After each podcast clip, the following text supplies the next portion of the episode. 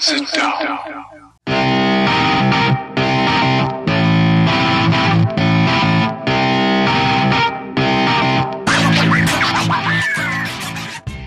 Witam wszystkich i każdego z osobna. Ja jestem Robert Kochan, a to jest Kochana NBA, najbardziej nieobiektywny podcast o najlepszej koszykarskiej lidze świata. To już 23 odcinek, a w to zimowe i mokre popołudnie jest tutaj ze mną jak zwykle Wiaro. Siema Wiaro, co tam słychać u ciebie? Siema Robert, cześć wszystkim. No bardzo przyjemnie, e, aczkolwiek powiem Ci, że e, powolutku wybieram chyba restaurację, do której pójdziemy na ten, e, na ten obiad, chociaż to chyba Ty powinieneś wybierać, bo wszystko wskazuje na to, że staromotnie ten zakład chyba przegram, patrząc na to, co wyprawiają Nets, no ale o tym później. E, no spokojnie, jeszcze nawet nie ma połowy sezonu, to się jeszcze wszystko może wydarzyć. E, więc, moja, e... gdzie moja obiecana bomba? poczekaj, poczekaj jeszcze trochę. Natomiast e, dzisiaj być może też porozmawiamy o net, natomiast na pewno nie tylko e, o nich. E, tutaj raczej skupimy się na tym, co moim zdaniem przynajmniej najbardziej znaczącym wydarzeniu poprzedniego tygodnia, czyli ogłoszeniu, że jednak All-Stary się odbędą i temu, że poznaliśmy składy pierwszych piątek, zarówno na wschodzie, jak i na zachodzie, kapitanów, wszystko już wiadomo, kto w tych pierwszych piątkach się znajdzie. Poznaliśmy też e, kalendarz e, związany z All-Starami, tak to już jest pewne, że to, e, że mecz All-Star odbędzie się 7 marca w Atlantic City, w Atlancie. I że oprócz samego meczu będziemy mogli zobaczyć też Skills Challenge, konkurs rzutów za trzy punkty, no a w przerwie będzie też konkurs wsadów. Tak to zostało zorganizowane, że, że, że cały, całe All-Stary będą tak naprawdę jednym wieczorem, odbędą się jednego dnia wszystkie, wszystkie te aktywności i konkursy i, i sam mecz, więc no ciekawe, coś, coś nowego dla, dla NBA. Wiemy też już dokładnie, jak będzie wyglądał format meczu.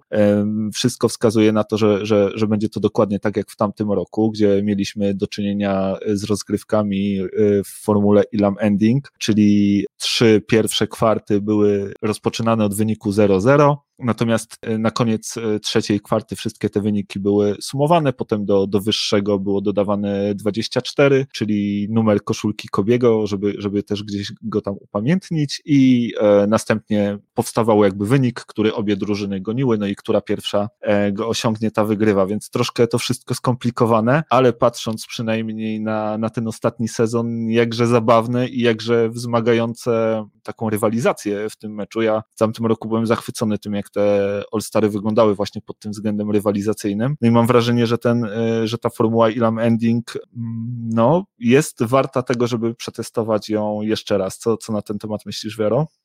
Każda metoda, która ma na celu sprawienie, żeby All-Star Game był bardziej zacięty i mm, jakieś takie zmotywowanie zawodników do tego, żeby traktowali ten mecz poważnie, to jest moim zdaniem krok w dobrą stronę i no, niewiele nas to kosztuje tak naprawdę, żeby to spróbować. E, także no chyba warto, chyba warto moim zdaniem takie, takie próby. Jeżeli to się uda, no to tylko, tylko lepiej dla wszystkich, a jeżeli nie, no to zawsze, zawsze można wrócić do tego, co było. Nie? Także e, można powiedzieć, że taki bezbolesny eksperyment. Co ciekawe, w tamtym roku, podczas właśnie tej pierwszej próby, to drużyna, która weszła w czwartą kwartę przegrywając, ostatecznie zwyciężyła. E, drużyna LeBrona Jamesa, gonili, gonili wynik. Tim Janis był na prowadzeniu po trzech kwartach.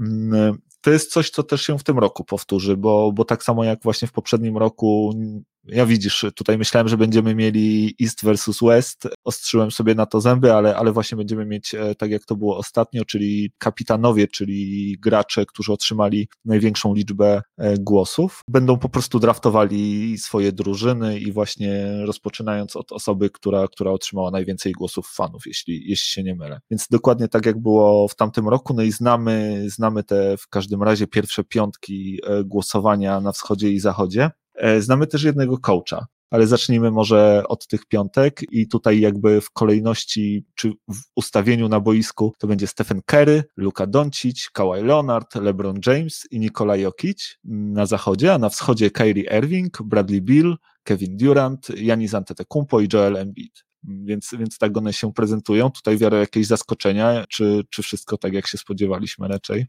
No, wiesz co, zaskoczeń chyba dużych nie ma, ale drobną pomyłkę zrobiłeś. Ja rozumiem, jak było w głosowaniu tutaj powybierane, natomiast na boisku, na zachodzie, no to raczej Nikolaj Jokic wyjdzie na point guardzie, nie sądzisz? No, słuchaj, ja tu widzę przynajmniej trzech, czterech świetnych rozgrywających, więc a Kawhi też e, i tak e, całkiem poprawił to swoje rozegranie ostatnio, więc e, to jest drużyna, w której każdy może rozgrywać piłkę. Od pozycji 1 do pozycji 5 zdecydowanie. Natomiast no nie będzie, nie będzie to tak wyglądało jednak, bo, bo oni się pewnie pomieszają. LeBron jest znany z tego, że on wykorzystuje też tego typu okazje do tego, żeby budować relacje z graczami, potem łączyć się z nimi czasami w drużyny. Tak to przecież wyglądało, kiedy z numerem pierwszym wybrał Antonego Davisa jeszcze jakiś czas temu. Co ciekawe, jeżeli chodzi o te pierwsze piątki, to słuchaj, mamy tutaj rekord, bo po raz pierwszy w historii mamy pięciu graczy z zagranicy w startersach um, All-Starów, więc takie wiesz, NBA Global. Wcześniej było to cztery graczy, tym razem mamy pięciu. Mm, Doncic, e, Jokic, Irving, Janis i Embiid. Taka, taka piątka graczy no, rob, z, robi, zagranicy. Nam się, robi nam się trochę, trochę tych graczy z zagranicy i układa się naprawdę taka ekipa, że yy, ciekawe, czy to właśnie będzie tak jak w zeszłym roku. W zeszłym roku można powiedzieć, że tak też trochę ci gracze się podzielili, nie? Te drużyny. Jak, jak e, przyszło co do czego na boisku, no to Janis e, właśnie wielu tych swoich kolegów z Europy dobierał do siebie, a LeBron tak jak mówisz, głównie kolegów, e, z którymi chciał grać w przyszłym sezonie. Także no, zobaczymy, jak to będzie w tym roku. No, ja się akurat cieszę, że, że, że jest ten draft, bardzo lubię ten, ten format, bardzo mi się to podoba um, i bardzo jestem właśnie, ostrzę sobie zęby na to, tak? Tak jak e, jakby dodatkowe widowiska jeszcze w All-Starach, no można sobie właśnie zobaczyć jak, jak będą draftowali, no LeBron i e, kto na wschodzie? I Kevin Durant, dlatego Durant. miałem, ucisz, o, dlatego miałem uciszyć twoją radość, bo e, patrząc na ostatni stosunek Duranta do mediów i to w jaki sposób też odpowiada na pytania i tak dalej, nie wiem czy będzie chciał się zaangażować, czy, czy będzie ja, ja pamiętam bardzo Janisa z tamtego roku, on był no, taki wiesz, zabawny, no. tutaj żartował coś, no naprawdę widać było, że, że ma z tego fajną zabawę, e, natomiast e, no, Kevin ma czasami swój świat, tak? I no wiemy nie, jaki jest Kevin. Nie, nie, zawsze ma ochotę z mediami rozmawiać, e, czasami nimi gardzi, więc zobaczymy jak podejdzie e, do, tych, e, do tego właśnie show e, draftu.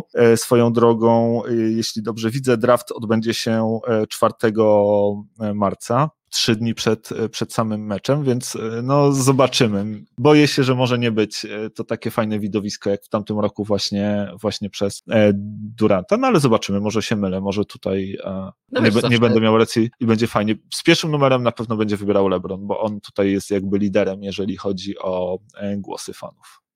Zawsze też będzie ciekawie zobaczyć, czy Kevin Durant wybierze swoich kolegów z drużyny z pierwszymi dwoma pikami, e, bo zapewne będzie miał i Kyriego Irvinga i e, Jamesa Hardena do wyboru, tak? Bo nie wydaje mi się, żeby LeBron James mu e, ze swoim, tak jak mówisz, prawdopodobnie, znaczy ze swoim pierwszym numerem, tak jak już będzie wybierał z jedynką, żeby, żeby, żeby sprzątnął Durantowi sprzed nosa Irvinga albo, albo Hardena. Swoją drogą, jak myślisz, kto pójdzie z numerem pierwszym u Lebrona? Myślę, że Antony Davis. Nie, no nie, nie Antonego Davisa nie ma w pierwszych piątkach. Najpierw będą wybierane pierwsze piątki, a potem a rezerwy. Najpierw z pierwszych piątek będą wybierane. Tak, tak, tak. Tak, mhm, tak dokładnie. A, no, jaki byłby sens wybierania inaczej pierwszych piątek? No, wiesz, możli, mogło być tylko na papierze z tymi pierwszymi piątkami, nie? Nie, nie, nie. Ale faktycznie. Na, na, najpierw są pierwsze piątki, a potem jakby powtórzony draft, y, w, przy, jeśli chodzi o rezerwy. No to powiem Ci, że to jest bardzo ciekawe, nie? Kogo, kogo wybierze. No, może Janisa będzie kusił, ale, ale w sumie do czego, skoro Janis taki kontrakt podpisał, nie? Więc no, nie wiem, ciężko mi powiedzieć. A ty jak myślisz, jak, jak obstawiasz?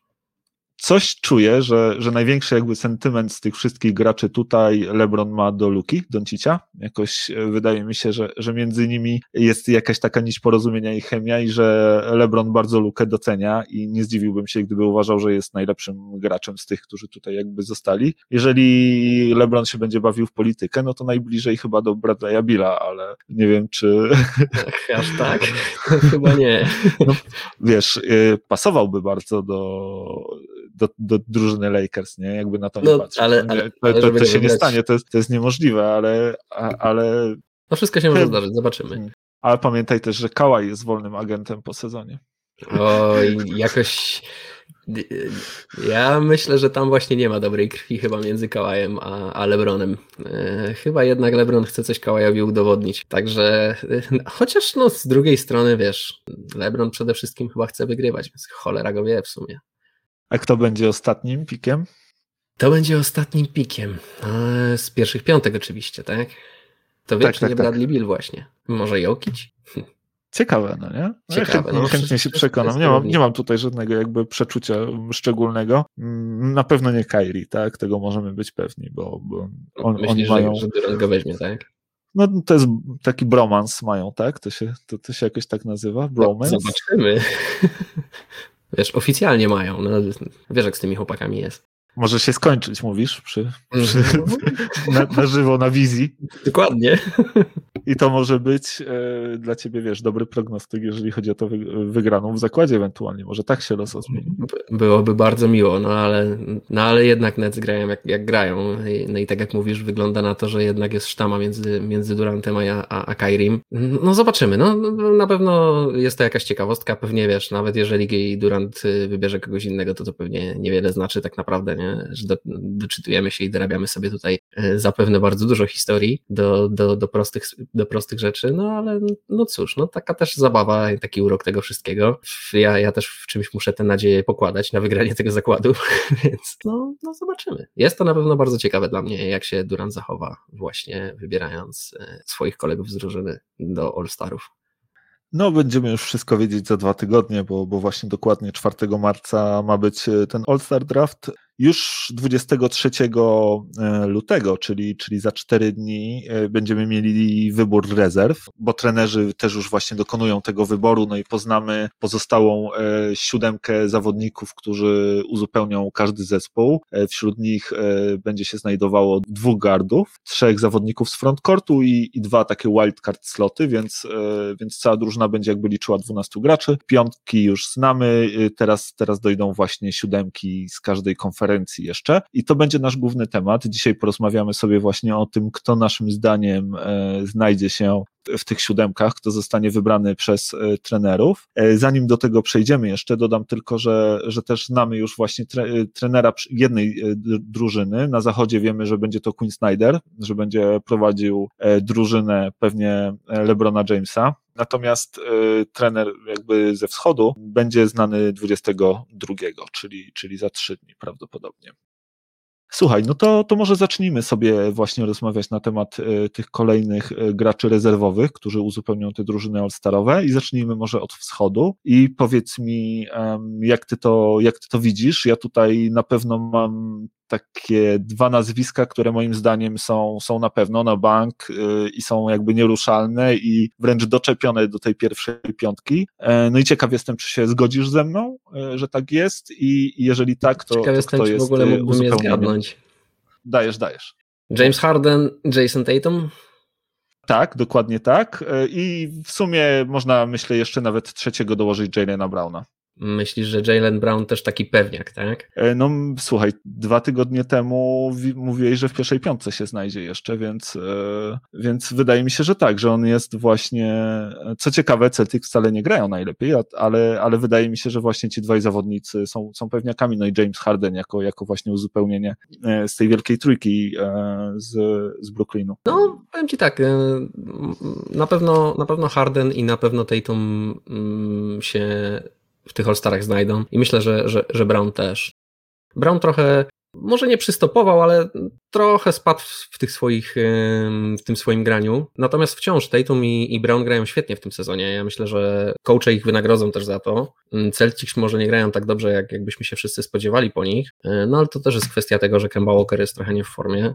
trochę to chyba też e, takie dyplomatyczne określenie. Eufemizm? Dokładnie. Mm, no ale wiesz, no tam jest wciąż ogromny potencjał w tej drużynie, nie? E, świetny coach, to też jest wiesz, coś, co, co, co zawsze e, w takiej drużynie, w której jakby nie brakuje talentu i, i nie brakuje dobrych zawodników, no to świetny coach jest zawsze tym, w czym można pokładać nadzieję, że to się wszystko jednak poukłada w dobrą stronę, a Brown i Tatum naprawdę się wybijają w tym, w tym sezonie. Mm, grają bardzo, bardzo fajnie. E, no, no, ale to no jest... w, zasadzie, w zasadzie jeden jest kopią drugiego, jeżeli chodzi o statystyki. Punktów no, ale robią... inaczej trochę grają, nie? No, troszkę inaczej grają, ale i tak wydaje mi się, że są bardzo podobnymi jednak zawodnikami. podobni zawodnicy, no wiesz, Tatum jest na pewno większy, dłuższy, Tatum jest naprawdę taki dość wielki. No, no urósł teraz przecież. W Taki teraz trochę Bull się z niego robi. Ma, ma i zasięg, ma i wszystko.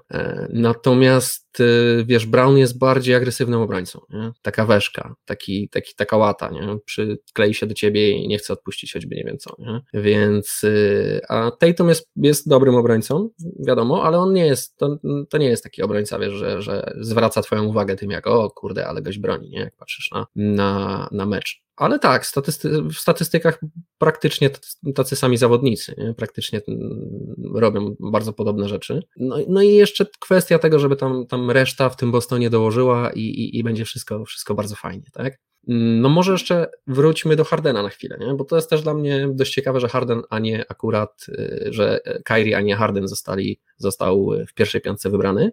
Harden gra, no kurde, gra jak znów, nie? Zobacz jak on się łatwo bezproblemowo wpasował w tą drużynę. Kyrie się zorientował tam po iluś tam dopiero meczach, że, że Harden jest point guardem, nie?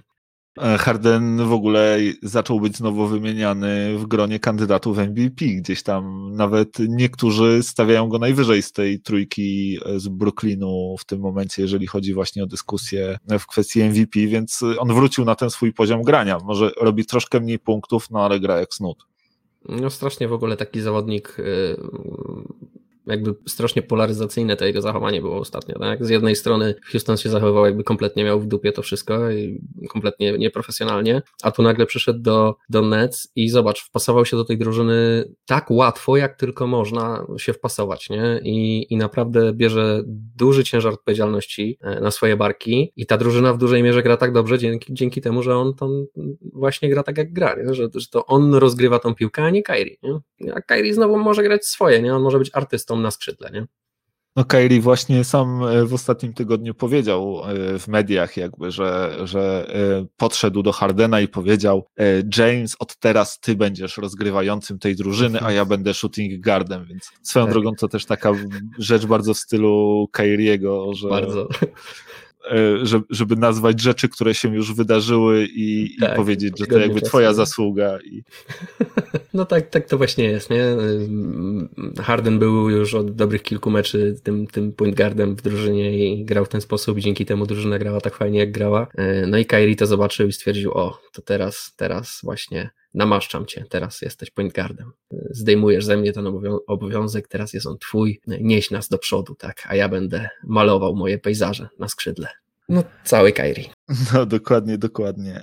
Słuchaj, y, no to mamy, mamy tutaj jakby trzech zawodników, którzy no na bank e, naszym zdaniem e, będą w tym meczu. Została czwórka, a chętnych bardzo dużo, więc e, chętnie też posłucham, kogo, kogo byś tam widział i kto twoim zdaniem w tej pozostałej czwórce się znajdzie.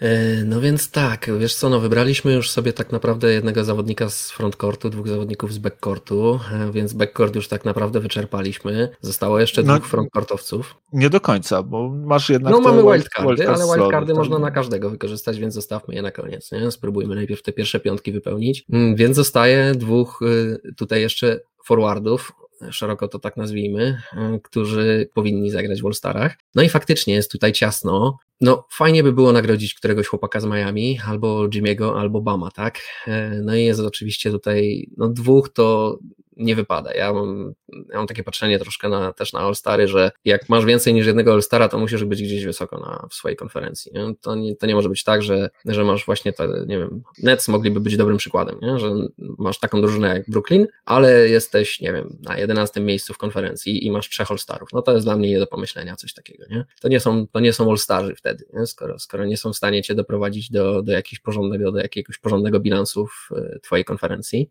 Także no nie niestety dla Miami ja widzę tylko jedno miejsce tutaj. E, no i, no i dla mnie jest to Jimmy, no, bliższy memu sercu i nie będę kłamał, jaki to jest wybór. To jest homerski wybór, to jest e, e, taki wybór, jak, jak, jakiego byś się po mnie spodziewał.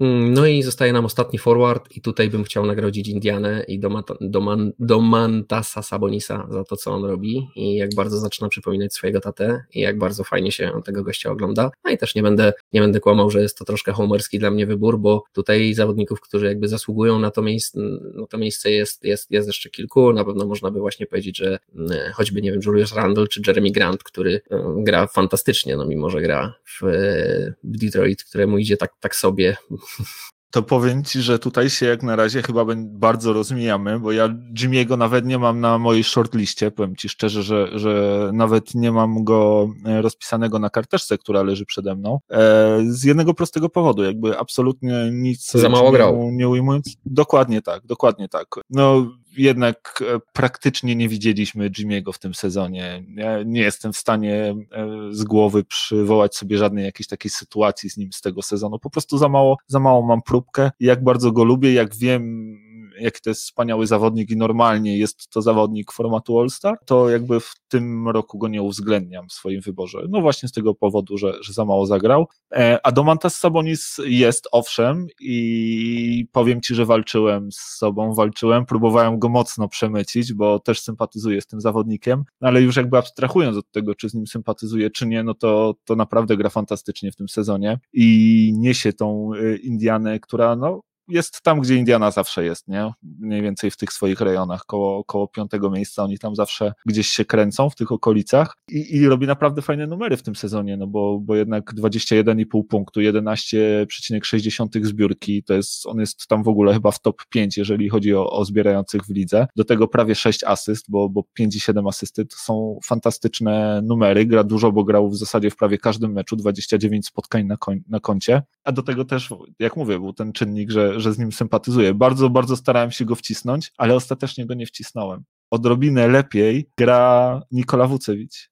Gra, gra trochę, trochę lepsze numery, gra trochę lepszą ofensywę, ale niestety nie ma tego szczęścia, że gra w drużynie z innymi fajnymi zawodnikami. Jak ostatnio przeczytałem sobie piątkę Orlando, która wyszła na parkiet, to powiem Ci szczerze, że no tak e, z twarzy to bym chyba tylko Wucewicia poznał, nikogo, nikogo więcej, bo okej, okay, nazwiska się gdzieś tam przewijają, ale tacy gracze trzeciego szeregu, jeżeli chodzi nawet e, o zespół Orlando, tam jest po prostu prawdziwy pogrom i Wuko nie ma kompletnie e, z kim pograć, a sam z siebie gra naprawdę fantastycznie, bo, bo robi, wiesz, prawie 24 punkty na mecz, robi dokładnie e, tyle samo zbiórek, co, co Sabonis. Okej, okay, robi tam jedną e, czy, czy, czy dwie asysty mniej, no ale, ale jednak e, ofensywnie, ofensywnie gra lepiej, nie? Natomiast no tutaj w tym wyborze właśnie Sabonis, Wucewicz, moim zdaniem nie ma, nie ma złego wyboru. Równie dobrze możesz postawić na, na Sabonisa, ja to absolutnie jakby rozumiem, natomiast na drugim miejscu jednak Julius Randle. Słuchaj, jednak Julius Randle, bo, bo to, co ten gość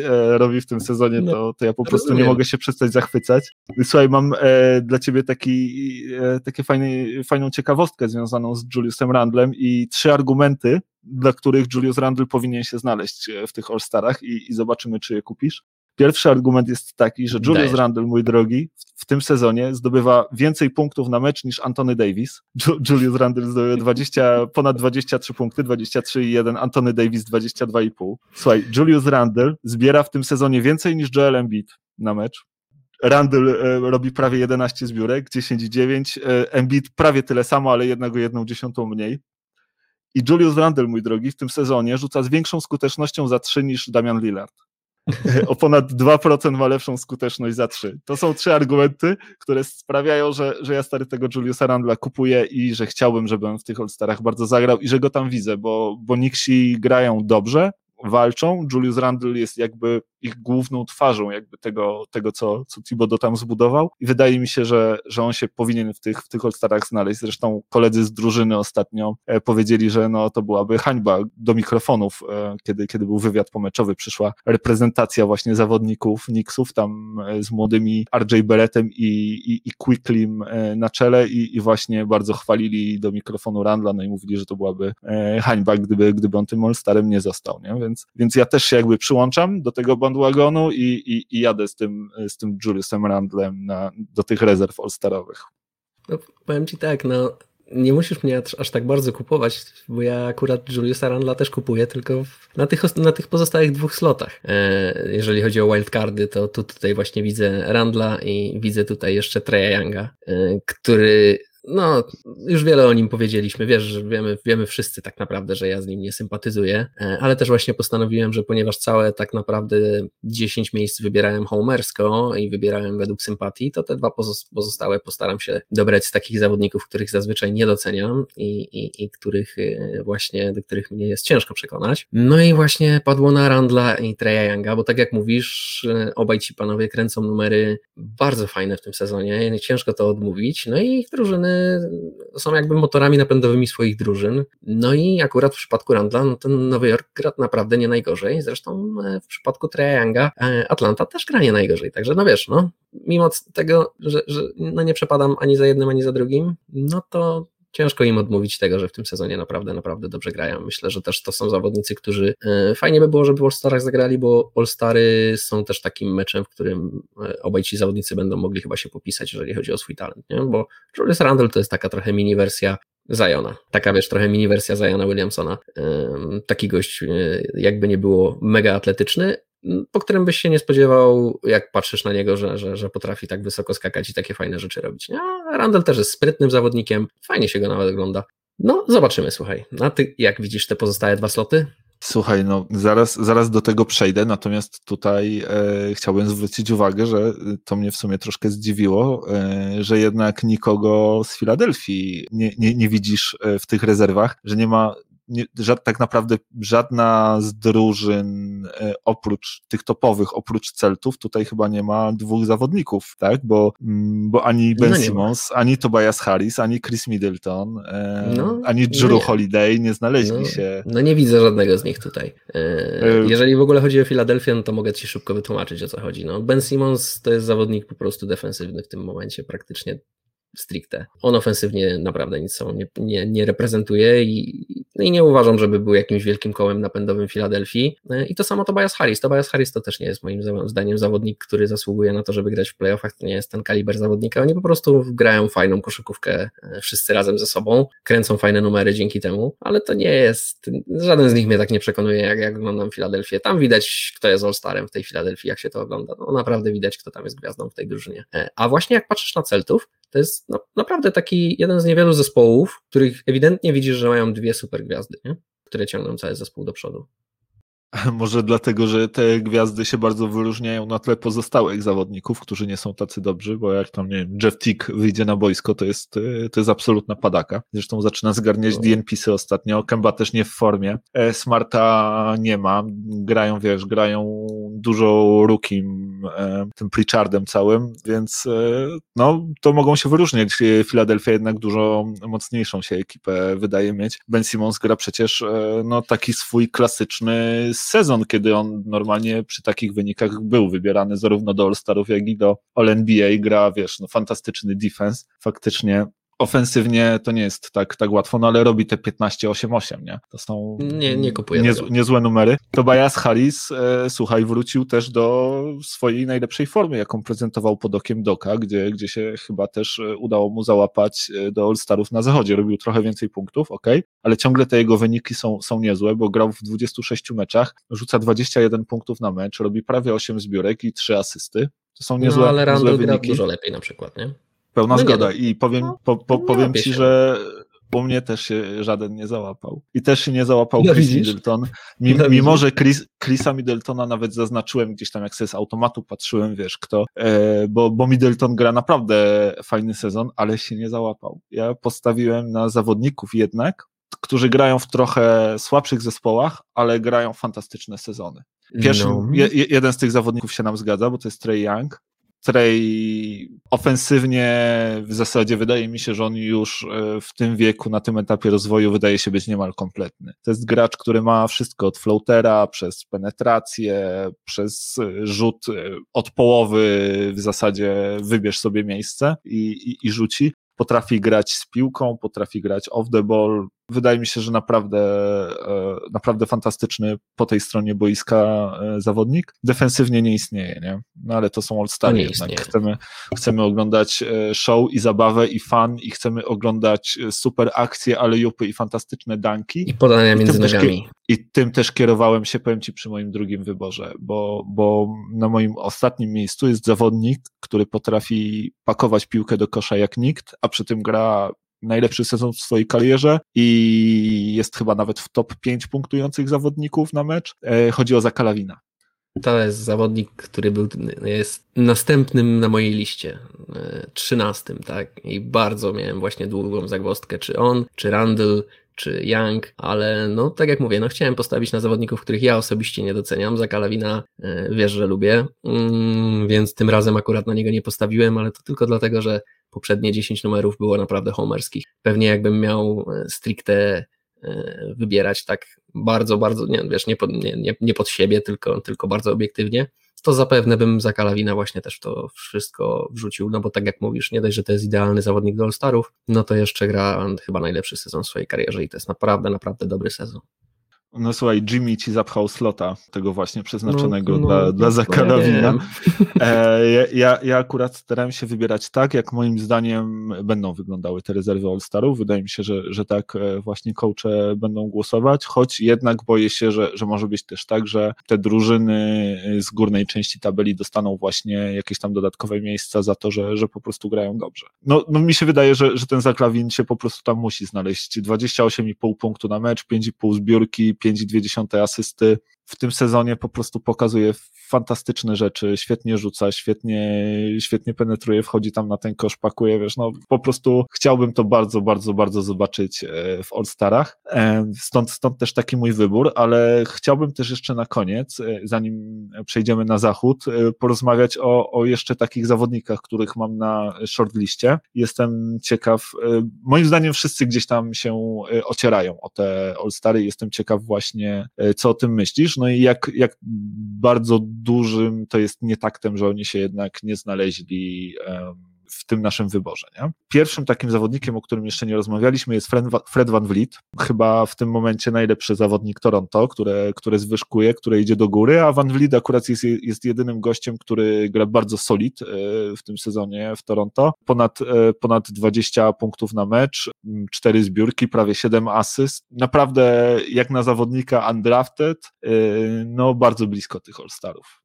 No pełna zgoda. No wiesz, myślę, że no, nie ma co się tutaj jakoś za wiele tłumaczyć. W All-Starach na każdym, w każdej, na, na wschodzie i zachodzie jest po 12 miejsc, czyli łącznie 24, no wiesz, samych drużyn jest po 15, nie? Więc, a jeszcze weźmy pod uwagę, że te drużyny z topu zazwyczaj mają po dwóch All-Starów, nie? To, to i Lakersi, i Clippersi, i Brooklyn, Brooklyn nawet trzech, nie? więc wiesz, no, no, mało jest po prostu miejsca na takich zawodników. Fajnie by ich było docenić, bo tak jak mówisz, y, jest kilku jeszcze zawodników, którzy się ocierają o te, o te play, mm, miejsca w All-Starach i Fred Van Vliet na pewno jest jednym z takich zawodników. I w ogóle strasznie fajnie naprawdę sobie się obserwuje karierę tego gościa, nie? Właśnie biorąc pod uwagę, jak on zaczynał, jak, jak trudne miał początki, jaki to jest w ogóle zawodnik znaleziony poza draftem, no, no skarb taki zawodnik. Naprawdę to jest bardzo pożyteczny grajek. To nie jest jakiś tam mm, roleplayer, który których y, pełno w lidze, jak ja to mówię, taki, co, co z trawy nie wystaje, tylko gość, który potrafi zrobić różnicę. Może nie jest to talent pokroju, wiesz, y, zawodnika, na którym można opierać mistrzowską drużynę, ale no, jako takiego trzeciego czy, czy czwartego zawodnika, no to na pewno byś chciał mieć, nie? To jest, to jest super pożyteczny zawodnik. Także y, gratki dla gościa. Mm, no i ja, ja osobiście na pewno trzymam za niego kciuki za jego karierę, fajnie się to rozwija. No ale jeszcze, jeszcze na te, na te All-Stary za wcześnie, jak chcę naprawdę w All-Starach zagrać, no to trzeba się jednak trochę wybić bardziej, nie? No, z takim Treyem Youngiem choćby musiałby wejść w szranki, a Trey Young, tak jak mówisz, no mimo tego, że jest czarną dziurą w ofensywie, y, w defensywie, to jednak w ofensywie robi wszystko, co chce, nie? No i, a, a zobacz, że to jest zawodnik, który ledwo się łapie tak naprawdę do All-Starów, nie? No tak, tak, tak. Jest też jednym zawsze z liderów asyst ligi, nie? Więc to, więc to też w Troju Youngu jest, jest super. No Van Vliet bardzo fajnie, e, że, że dostał ten duży kontrakt od Toronto. Fajnie, że w niego uwierzyli. Pokazuje, że, że jest zawodnikiem, który przynajmniej na razie o to stary się ociera. Jest jeszcze ciągle e, przed swoimi najlepszymi latami, więc, więc niewykluczone, że w przyszłości go zobaczymy. Kolejny gracz, e, który, który gdzieś tam właśnie się ocierał o te, o te ostatnie miejsca, to jest Gordon Hayward Charlotte całkiem fajnie w tym sezonie gra. Nie spodziewałem się, że będą aż tak dobrze grali. Hayward jest najlepszy, jeżeli chodzi o tę ekipę i, i robi też no, takie numery all-starowe, bo ponad 22 punkty na mecz, też 5,5 zbiórki, 4 asysty, więc e, naprawdę fajne numery i też e, zasługuje na to, żeby, żeby jakby być branym pod uwagę w tym, w tym miksie. Również pełna zgoda. No, mm, Hayward też zawodnik, do którego ciężko nie mieć sympatii. Fajnie, że się po tej kontuzji odnalazł. Fajnie, że Charlotte w niego uwierzyło i myślę, że niespodzianka nie tylko dla nich, ale i dla nas wszystkich. Chyba się nikt nie spodziewał, że Hayward y, wróci jeszcze do takiego grania i będzie takie rzeczy prezentował. No i słuchaj, no zaczyna to chyba optymistycznie wyglądać w tym Charlotte, nie? biorąc pod uwagę, że Lamelo Ball wydaje się być grajkiem. Ja, ja wciąż nie mogę w to uwierzyć, ale on wydaje się być grajkiem, który chyba będzie, wiesz, no grajkiem, nie? Że, że, że nie, nie skończy się jak z jego bratem, tylko, tylko jest tutaj potencjał. Scary Terry też gra świetnie, też zawodnik, w którego ja osobiście nie wierzyłem nigdy. Akurat w Haywarda zawsze lubiłem, no ale po takiej kontuzji też ciężko było się spodziewać, żeby wrócił do takiego czegoś. Słuchaj, no, no, no może jeszcze parę rzeczy i może, może, może coś tam się w końcu odmieni w tym Charlotte, nie? No zobaczymy. No ostatecznie to jest Charlotte, nie? No, dobra, słuchaj, jeszcze mi zostały dwa nazwiska na shortliście, więc e, krótko o jednym mówiłeś, bo to Bam Adebayo. Ja go akurat, e, on, za, on nie zajął tego slotu, który zajął Nikola Wucewicz. To był wybór między trzema zawodnikami na tę samą pozycję. Domantas Sabonis, Bam Adebayo i Nikola Wucewicz. Zastanawiałem się mocno, e, na którego postawić i naprawdę, no powiem Ci szczerze, trochę rzucałem kostką już, nie? Natomiast ostatecznie postawiłem na, na który najlepiej punktuje z całej tej trójki i chyba jest najbardziej kompletny, jeżeli chodzi o te, o te kwestie ofensywne, mm, co mi gdzieś do, do tych All-Starów pasuje, dlatego, dlatego, dlatego BAM się jednak nie znalazł, no i też jestem rozczarowany Miami, więc moim zdaniem oni nie zasługują na to, żeby mieć All-Stara w tym roku, natomiast BAM na pewno jeszcze będzie wiele razy All-Starem, no i ostatni e, zawodnik to jest e, gracz, którego tak naprawdę zapisałem na tej shortliście, ale chyba nawet przez sekundę nie rozważałem, jak e, w dół tej listy zjeżdżałem, bo to jest Colin Sexton. Natomiast no, on ciągle, ciągle gra pod względem punktowym, naprawdę fajny sezon, tyle że no, Cleveland teraz pikuje, pikuje, pikuje w dół, nie? Nic dodać, nic, nic ująć. No to co? E, na zachód. Na zachód, na zachód, e, mój drogi. I na tym zachodzie to my chyba mamy troszkę więcej e, loków. Będzie ta, ta, ta dyskusja będzie chyba trochę krótsza, tak mi się wydaje, bo, bo jednak no więcej zawodników wydaje mi się ma już teraz pewne miejsce w, w tych, w tych All-Starach. Tak mówisz? Ja, ja bym no chyba, ja, powiem ja, ci szczerze, chętnie, nawet... ja chętnie poznam twoje, twoje piki w takim razie. Mam pięć. No dawaj. Anthony Davis. No. Paul George. Mhm. Damian Lillard. Mhm. Donovan Mitchell. Mhm. I Rudy Gobert. To są o. zawodnicy, to są zawodnicy, którzy moim zdaniem na bank się w tej, e, na tej rezerwie znajdą e, w wyborach trenerskich. E, no wydaje mi się, że, że tutaj do tej pierwszej trójki, nawet pierwszej czwórki, usłyszałem, że dopiero nazwisko Goberta cię zdziwiło, że ta, że ta pierwsza czwórka, no to, to chyba nie ma żadnych zastrzeżeń do, do Davisa, do, do Paula George'a, do Lillarda i Michela, nie? W ramach ciekawostki powiem ci, że, że Damien Lillard malutko, malutko, malutko brakło mu do tego, żeby się załapać e, w pierwszej piątce, bo on wygrał tiebreakera z Luką, pamiętasz, jak to wyglądało. Fani mają 50% głosu, 25 media, 25 gracze i słuchaj, Lillard był lepszy od Luki w głosowaniu graczy, wygrał z nim 131 do 58. E, jednak zdecydowanie dwukrotnie większa, nawet ponad e, liczba graczy NBA bardziej, bardziej ceni i widziałaby w tej pierwszej piątce właśnie Lillarda, co jest ciekawe. E, w mediach dokładnie tak samo, też dwukrotna przewaga Lillarda, 64 do, do 30, jeżeli chodzi o głosy. Natomiast Luka zdobył 500 tysięcy tysięcy głosów fanów więcej, no i to właśnie zadecydowało, bo w tym 50 na 50 to y, ostatecznie fani mają tiebreakera. Więc, y, więc tym tiebreakerem właśnie Luka znalazł się w pierwszej piątce, a, a Lillard no jest chyba, chyba nawet pierwszym zawodnikiem, tym, tym właśnie szóstym, pierwszym z tych rezerw, który, jak, jak myślisz o tym, kto, kto się tam powinien znaleźć, to, to chyba właśnie Lillard jest, jest na szczycie tej listy, nie? Tak, tak. I w ogóle bardzo ciekawe właśnie to, co powiedziałeś. To jest w ogóle temat chyba na, na osobną dyskusję, bo jak ja spojrzałem sobie właśnie na te statystyki, kto gdzie prowadził i jak, do, jak jakby to wszystko było wybierane i jak, jak pod, pod kątem właśnie głosowania fanów, głosowania e, zawodników i głosowania mediów, to tam naprawdę można było znaleźć parę ciekawo, ciekawostek e, i zobaczyć, jak jak to się rozkładało, kogo, kogo tak naprawdę fani powieźli do tych, e, do tych All-Starów. E, a, a ale, Alex, Alex Caruso był chyba na siódmym miejscu w głosowaniu fanów.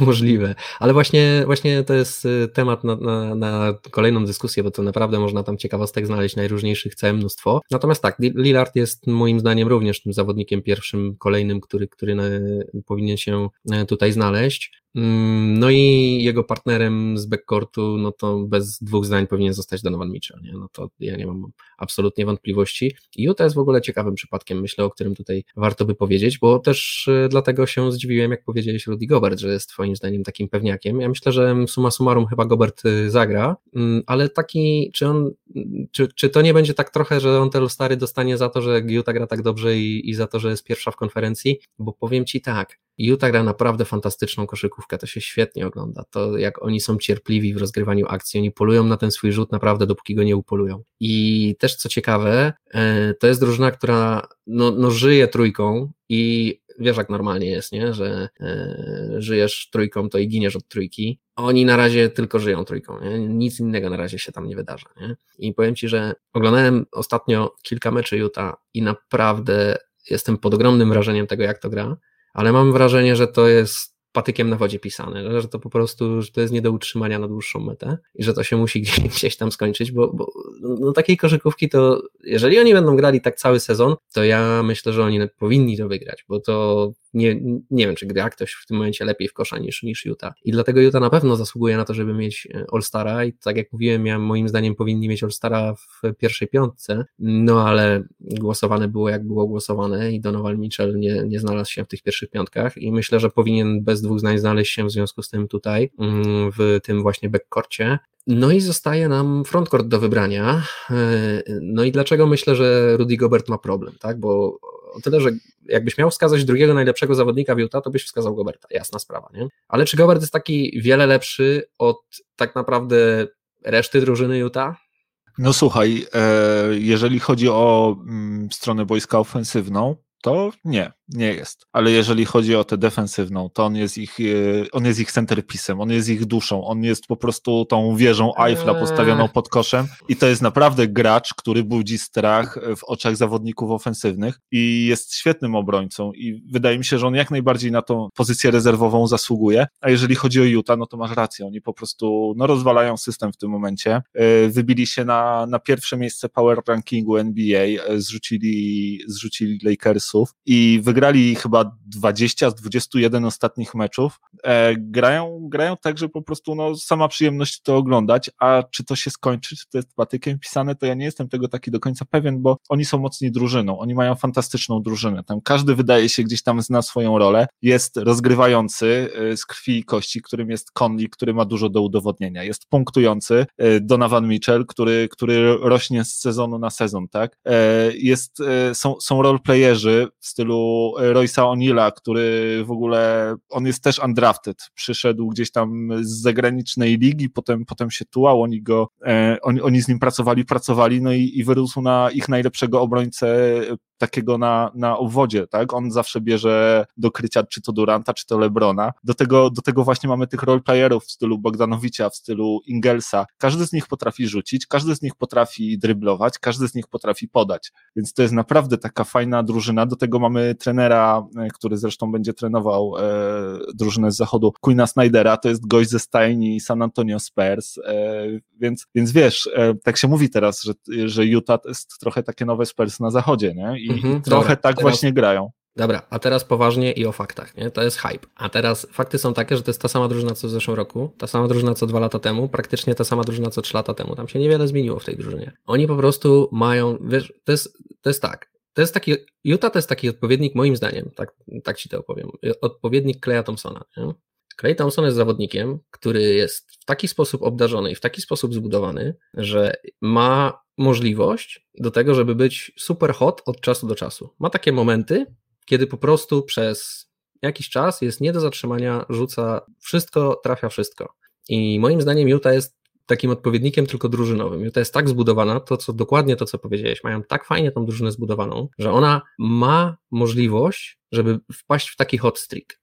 I moim zdaniem oni właśnie mają taki hot. I że to oczywiście, to, że to się skończy, to nie znaczy, że oni się nagle, wiesz, e, wykorzenią od drzewo i nagle ta drużyna będzie grała jakąś straszną padakę i będą, nie wiem, yy, najgorszą drużyną w konferencji, czy tam wypadną z playoffów. Nie, nie, nie, nie, nie. Ale nie będą aż tak dobrą drużyną jak teraz, bo no, słuchajcie, w ogóle, jeżeli ktoś z Was jeszcze nie oglądał Utah w tym sezonie, to polecam jak najszybciej obejrzeć jakiś mecz i zobaczyć, jak oni grają, bo właśnie nie wiadomo, jak długo to potrwa, moim zdaniem, ale w tym momencie to jest magia oglądać tą drużynę. To, co tam się dzieje, to jak oni właśnie polują na swój rzut, zawsze dostają ten swój rzut. Mm, natomiast moim zdaniem wcale Gobert nie jest takim właśnie silnikiem napędowym tej drużyny. Moim zdaniem to, to Bogdanowicz zrobił tą różnicę, to, że mają w końcu te skrzydła i to, że Conley właśnie wrócił do formy i prezentuje, można powiedzieć, to, co prezentował w e, Memphis w najlepszych swoich latach.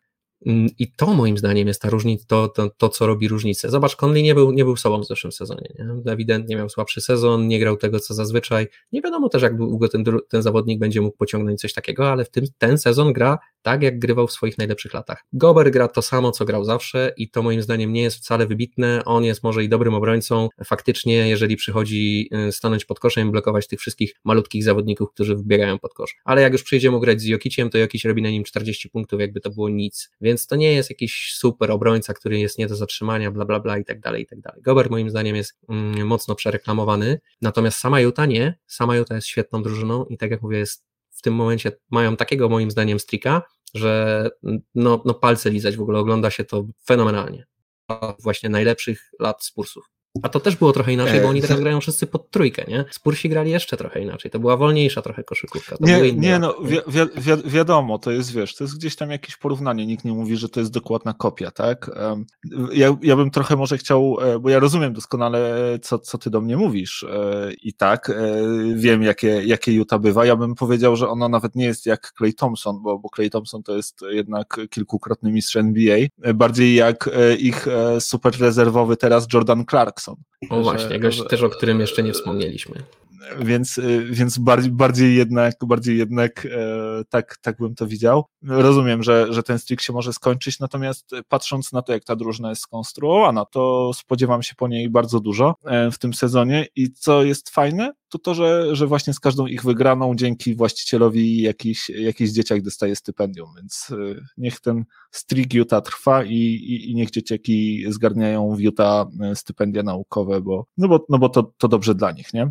E, jeśli chodzi o, o Goberta i o Mike'a Conleya, słuchaj, Mike Conley to też taki zawodnik, o którym bardzo dużo myślałem i powiem Ci szczerze, że jak słuchałem gdzieś tam głosu e, różnych ekspertów, którzy rozmawiali właśnie o tym, kto, kto w tych rezerwach się być może też powinien znaleźć, to Conley powiem to tak, Gobert budził jakby najmniejsze kontrowersje, wszyscy widzieli go jako, jako właśnie tego pewniaka gdzieś też tam, e, w, jeżeli chodzi o te rezerwy, natomiast potem właśnie trwała decyzja, czy, czy, czy następny powinien być, być Mitchell czy Conley. I, i wiesz, Mitchell jest zawodnikiem, ok, on jest e, świetny i dużo lepszy, jeżeli chodzi o punktowanie, o zdobywanie, e, zdobywanie punktów dla drużyny, o rzucanie, natomiast e, Conley jest taką duszą ofensywy tego zespołu. To jest gość, który przewodzi, ca przewodzi całej lidze, jeżeli chodzi o statystykę plus minus. To jest gość, który jest w absolutnym topie ligi, jeżeli chodzi o winshares. W tych wszystkich takich, wiesz, advanced stats, nie? Conley jest y, absolutnie nad Mitchellem i jest,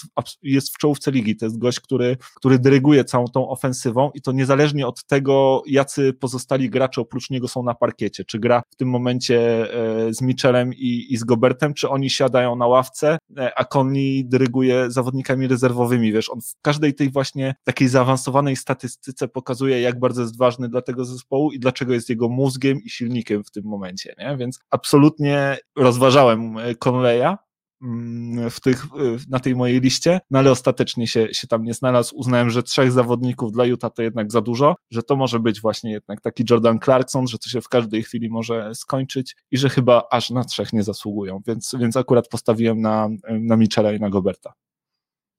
Ja nie, nie rozumiem, dlaczego się tak wszyscy znudziliście szybko Michelem i, i skąd jest gadanie teraz, że Rudy Gobert ma pewniejszą pozycję w All-Starach niż, niż y, Donovan Mitchell. To nie mów, nie, mów nie, nie, nie, nie, nie, nie, chciałbym ci przerwać. Nie znudziliście mhm. się, tylko znudzili, bo ja się nie znudziłem. Ja akurat okay. z tej z Utah e, Donovan Mitchell jest Donovan Mitchell jest na szczycie mojej listy, e, jeżeli chodzi o, e, o zawodników rezerwowych, nie? Więc tak, tak, tak. Więc, więc absolutnie uważam, że natomiast uważam, że Utah też powinno mieć dwóch graczy, że grają tak dobrze, że powinni mieć dwóch zawodników. I jak się zastanawiałem, kogo tam wrzucić, to stwierdziłem, że jednak Gobert, ty mówisz mówisz, że on gra swoje, ok, on gra swoje z sezonu na sezon, ale to jest poziom All-NBA i on się w tych All-NBA też no. znajduje i wiesz, cięż, ciężko jest docenić też w jakiś sposób zawodnika, który gra defensywnie, nie? Nie, nie, a może, nie, nie, a może, nie jest a może... ciężko. Nie, nie jest. Po, po, prostu mamy takie, dosz, doszliśmy do takiego etapu, gdzie najlepszym y, zawodnikiem defensywnym w lidze jest Rudy Gobert i,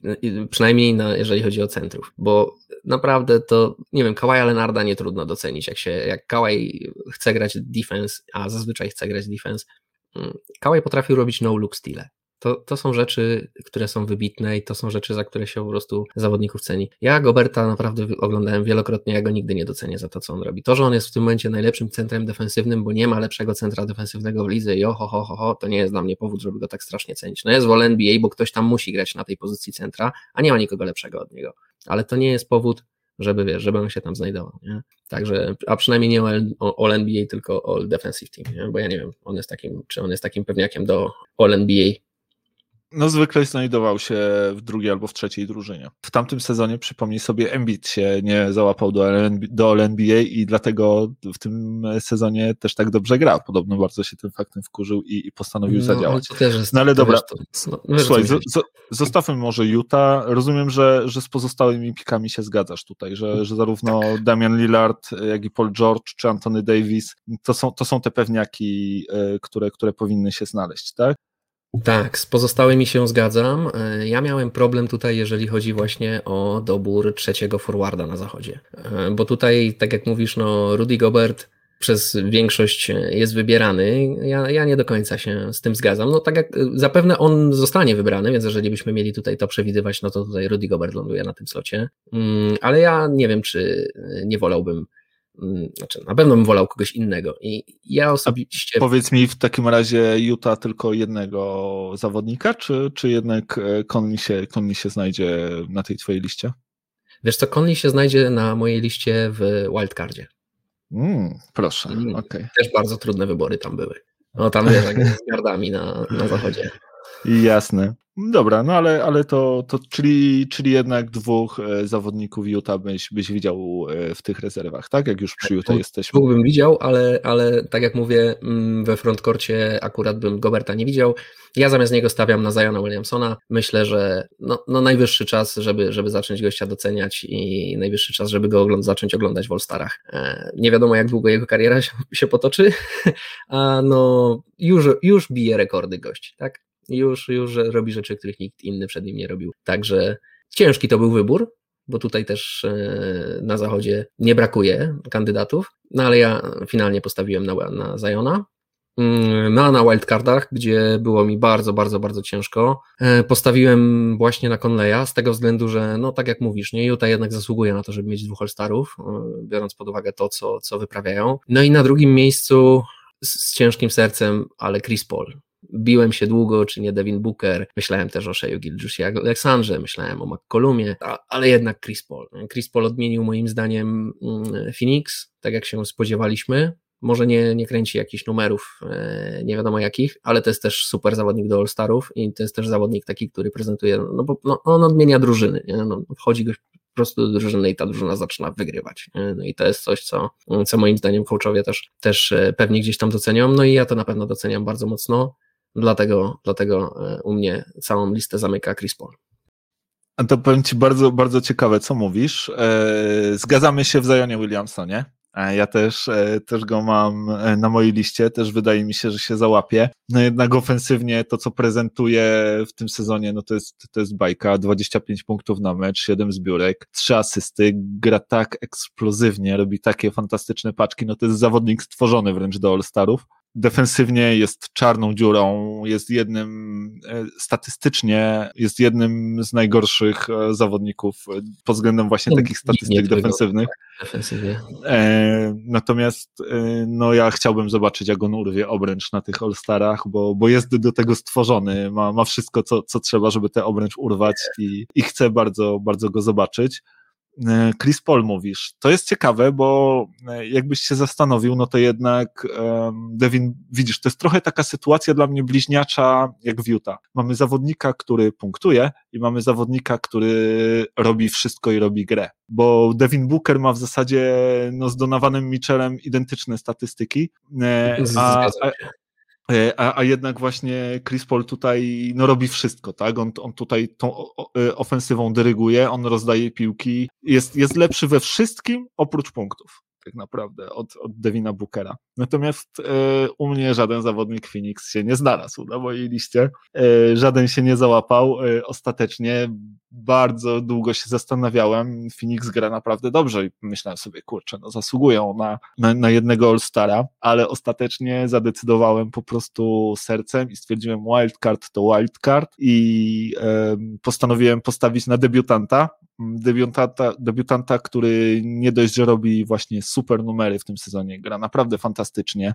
nie dość, że młody to jest najlepszym zawodnikiem swojej drużyny, e, a, a z drugiej strony skradł moje serce, tak, i to jest właśnie Shea Gilgis Alexander. E, Shea gra po prostu super, jest, no, on jest Oklahoma City, tak, e, w tym momencie, to jest gość, wokół którego będą się budować, to jest mimo młodego wieku najlepszy zawodnik, który tam dyryguje całą ofensywą i gra naprawdę, naprawdę fantastyczny sezon. Robi, robi statystyki na poziomie 23 punktów, 5,5 e, zbiórki, 6,5 e, asysty, więc e, super numery w tak kiepskim zespole, on tam tak naprawdę nie ma z kim grać, tak? Wszystkich sam Presti mu sprzedał i, i właśnie chciałbym, chciałbym go bardzo docenić i, i ja widzę Szeja na tym ostatnim wildcardowym miejscu. No, no, no, podsumowałeś to bardzo pięknie, tak? No to, to jest trzech gości, nad którymi ja się dokładnie też, tak samo zastanawiałem. Mm, trochę innych tutaj wyborów dokonałem, ale no, no ja to też rozumiem. No, ja też za każdym razem, kiedy oglądam e, Sheja, to nie mogę uwierzyć, że ten zawodnik jest aż taki dobry i rośnie w oczach. No i powiem Ci tak, i zresztą naszym słuchaczom również, e, gość mi zaczyna bardzo mocno przypominać Tracy'ego McGrady'ego pomijając oczywiście to, że rozgrywa piłkę w dzisiejszych czasach, a nie, nie gra ze skrzydła tak jak Timak, to, to, to ta jego płynność grania, ta, ta, ta jego taka, wiesz, takie, takie Chyba nie jest tak atletyczny. Ale chyba nie jest tak atletyczny. A, ja wiem. Może tego po prostu nie widać. Nie widziałem nigdy, żeby Shea rzucił sobie piłkę od tablicy i zapakował no. jedną ręką. Daj mu jeszcze parę sezonów. Nie no, Timak już, Timak już dobra, mniej więcej Timak w tym wieku. jako high flyer, dobra, no jasna sprawa, nie? E, może, może faktycznie, ale, ale, ale rozumiesz, o co mi chodzi, nie? Że jest taki totalnie smooth we wszystkim, co robi, nie? On mi przypomina młodego Shona Livingstona, który, który, wokół którego było właśnie bardzo dużo hype'u, taki wys, wysoki, rozgrywający z bardzo pewnym i dobrym rzutem. E, natomiast no, Livingston biedny, połamały go potem kontuzje, no i nigdy tego swojego potencjału nie, nie uzewnętrznił tak naprawdę do końca, nie, nie spełnił tego swojego potencjału, niestety. Ale udało mu się też przynajmniej coś wygrać na koniec kariery z Warriors, nie? Słuchaj, e, w miarę, w miarę powiem Ci, że tak się, tak się tutaj zgodziliśmy. Zostały nam może gdzieś tam właśnie jakieś takie honorowe wspomnienia e, i, i zawodnicy, którzy moim zdaniem przynajmniej gdzieś tam się e, znaleźli w tych, w tych w tych moich rozważaniach. E, tutaj ty mówisz, że Mike Conley wśród twoich wyborów, ja go zostawiłem poza. E, dwójkę z, z Phoenix również zostawiłem poza, ty postawiłeś na Chrisa Paula. E, z zawodników, o których chciałbym wspomnieć w tym sezonie na pewno DeMar DeRozan, najlepszy chyba zawodnik z Persów, którzy, którzy, którzy radzą sobie naprawdę dobrze i mm, do tego robi też fajne numery, bo, bo 20 punktów, 5 zbiórek, 7 asyst. Wiesz, DeMar zaczął, zaczął troszkę tą piłkę E, rozdawać bardziej, troszkę playmakeować i, i fajnie to wygląda. Spersi grają dobrze i być może zasługują na to, żeby mieć tego All-Stara. E, Demar jednak troszkę, troszkę, troszkę mu brakło. E, Jamorant, o którym myślałem też, natomiast no Ja bardzo mało meczów zagrał, zagrał tylko 16 meczów w tym sezonie, moim zdaniem troszkę za mało. Niektórzy zawodnicy mają tych meczów dwa razy więcej na koncie, więc przez, przez to go pominąłem. Diaron Fox, słuchaj, on też jak mhm. najbardziej się wydaje gdzieś tu pasować do tego towarzystwa. Gra dużo, gra na, na, na naprawdę fajnych numerach, do tego zawodnik też taki, którego w chcielibyśmy oglądać, szybki, efektowny, który, który potrafi skakać. Bardzo mocno też myślałem o Krystianie Łudzie, to jest e, też gracz, którego gdzieś tam bardzo myślałem, żeby docenić i pewnie by się znalazł nawet gdzieś, być może właśnie za Szeja, bo to chyba był zawodnik, który gdzieś tam najbardziej mnie korcił pod względem wyboru, natomiast no to, że, to, że złapał kontuzję i, i teraz nie pogra, to stwierdziłem tak trochę, że wiesz, a, no trudno, szkoda, szkoda tego miejsca, dostanie ktoś inny, nie? Więc, ale na mhm. pewno o, o Łudzie dosyć mocno myślałem, bo te jego, wiesz, 22-10, no, to, to, to, to, to, to są all-star, all-star numbers, tak? I to w drużynie którą wszyscy po odejściu Hardena gdzieś tam już e, zaczęli skreślać. On, on był tym najjaśniejszym punktem tej drużyny, a zanim złapał kontuzję, to oni przecież świetnie grali, tak? E, I, i nawet byli e, wśród tych drużyn właśnie playoffowo-play-inowych na zachodzie, co, co, co, co nie jest łatwą sztuką, więc na pewno myślałem o tym i chciałem go docenić. No i ostatni, ostatni zawodnik to jest Brandon Ingram, no ale on to jest trochę case Colina Sextona ze wschodu, że, że tak go zapisałem dla przyzwoitości, ale chyba pod uwagę tak naprawdę nie brałem do końca.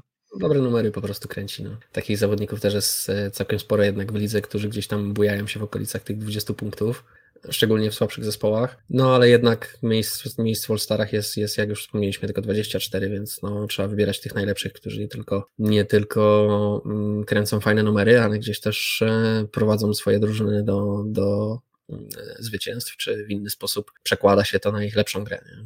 No tak, tak, tak. E, w każdym razie do All Starów dwa tygodnie, za te, za te dwa tygodnie właśnie będziemy się mogli cieszyć, e, cieszyć tym i zobaczyć, jak to, jak to wszystko wyjdzie. Poznamy, poznamy też pewnie w międzyczasie uczestników tych poszczególnych konkursów, zarówno trójek, jak i, jak i właśnie Slam Dunk Contest e, i Skills Challenge.